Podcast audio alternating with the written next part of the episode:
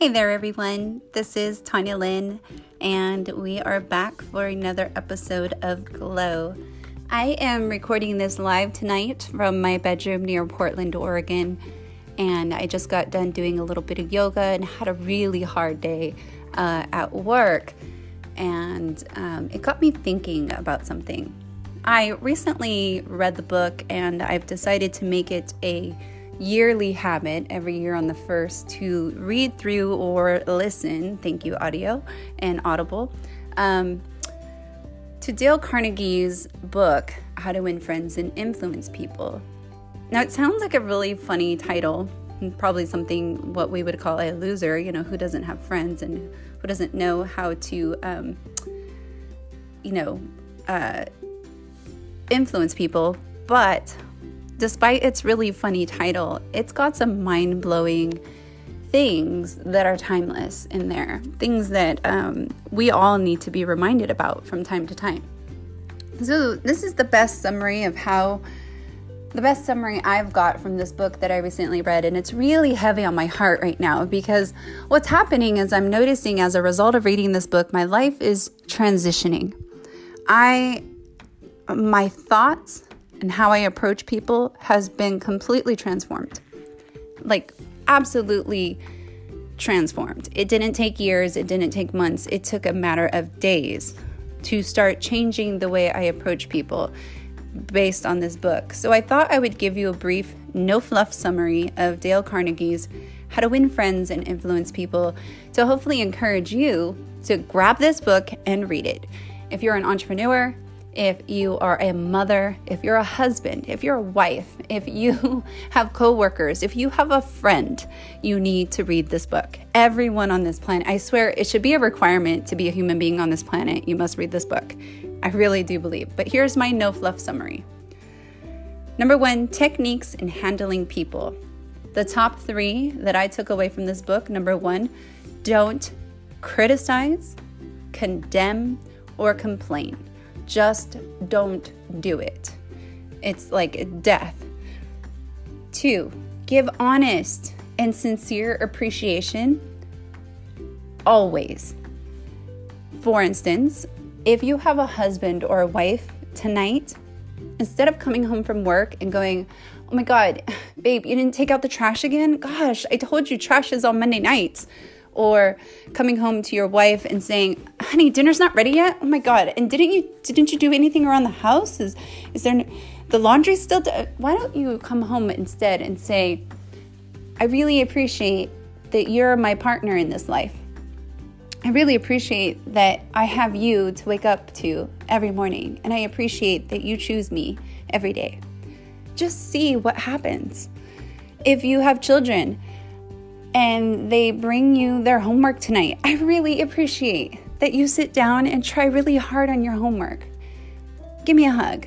You know, just appreciate people. People thrive under appreciation. This cannot be like explained, or I, I wish there was like a verbal exclamation point because it really is vital. Number three, arouse in the other person an eager want and what does that mean? Let's unpack that. I love that phrase. Let's unpack that a little bit. You need to not demand that people give things to you or demand that people do things for you.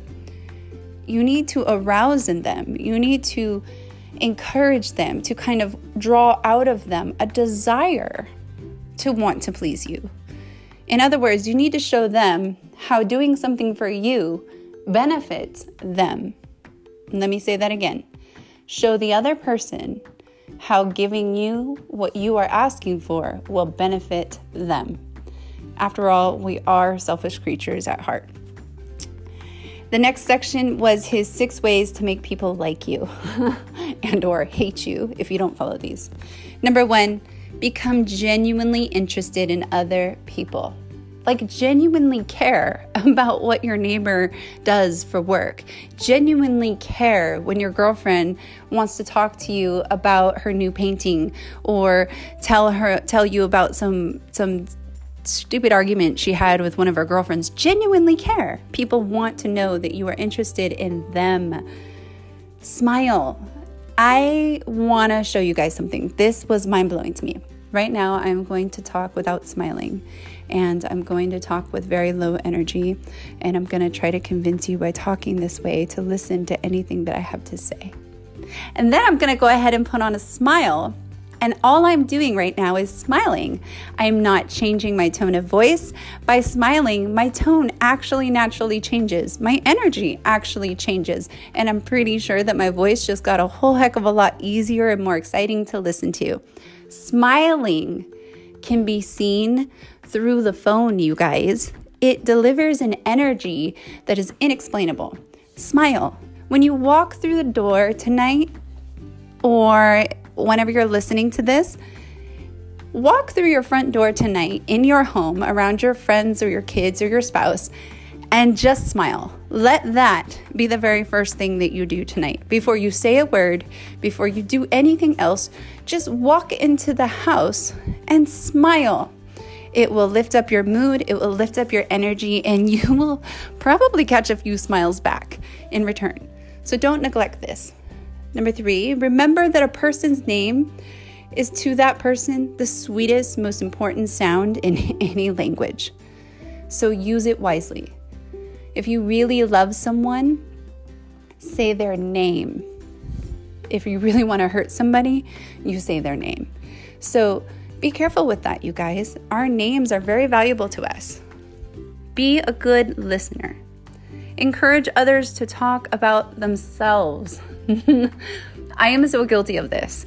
I have totally in the past talked and talked and talked and talked. I mean, endlessly, hours at times about myself and my problems and the things I got going on and what I have this and this and that and the other. And the poor people that had to listen and did. I have some very wonderful friends who were happy to listen. And while I felt great by the end of the conversation because I got to vent all my garbage, they probably felt like crap and needed to go take a shower. So be really careful not to make that mistake. I know I did for far too long, for far too many years, and it's something I have changed recently. I have stopped calling my friends to vent, so to speak. Um, number five, talk in terms of the other person's interests.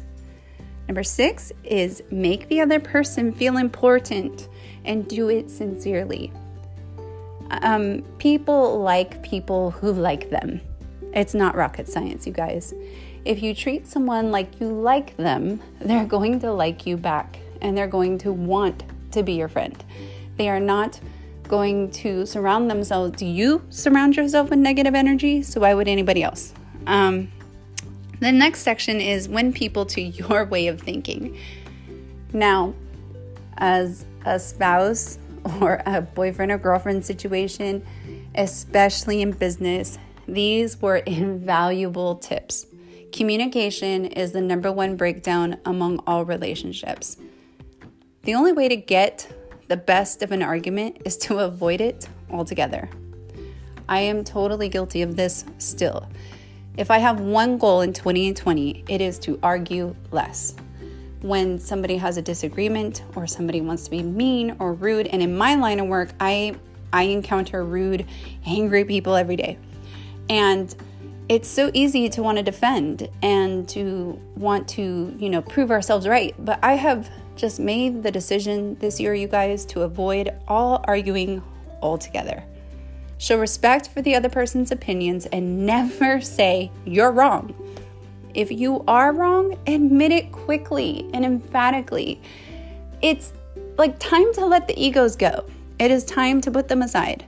If you've done your neighbor wrong, if you hurt your girlfriend or your boyfriend by that horrible comment you said earlier, if you disrespected your mother by um, you know, not honoring something she asked you to do, if you hurt a coworker because you didn't get something done in time, just admit that you made a mistake and do it emphatically, which means do it with enthusiasm. So, unpacking that, here's an example. Let's say my boyfriend asked me to please pick up dinner on the way home because he's starving and he knows that I've got time to do it and he'd really appreciate that.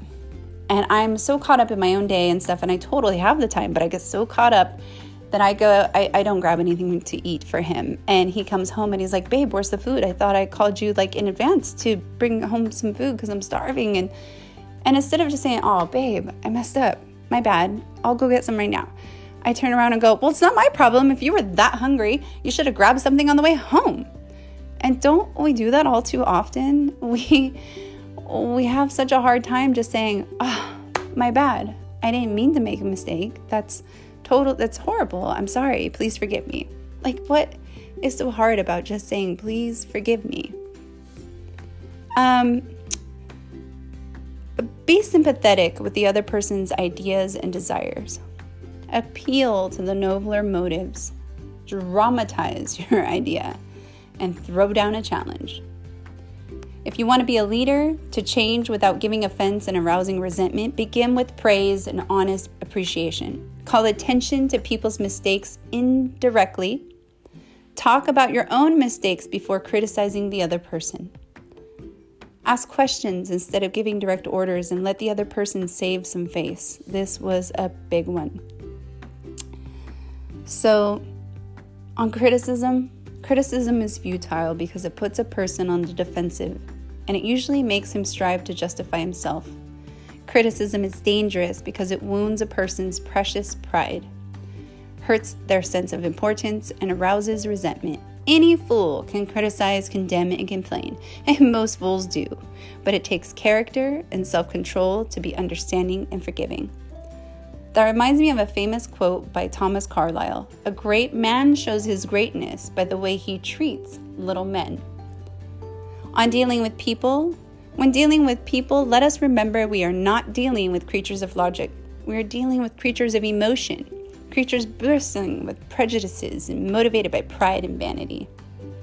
And on the secret of success, if there is any one secret of success, it lies in the ability to give the other person's point of view and see things from that person's angle as well as from your own. I'll say it again. If there is any one secret to success, it lies in the ability to get the other person's point to view and see things from the other person's angle as well as from your own. Take these little five minutes of tips, sorry, 12 minutes of uh, tips from Dale Carnegie's book. I um, really want to wish you guys a great 2020. We're only into week three, the beginning of week three. So I hope that you guys are all on track with your goals and getting things accomplished and removing toxicity from your life, regaining your source of peace and strength and centering yourselves. Until the next podcast, have a great day, guys.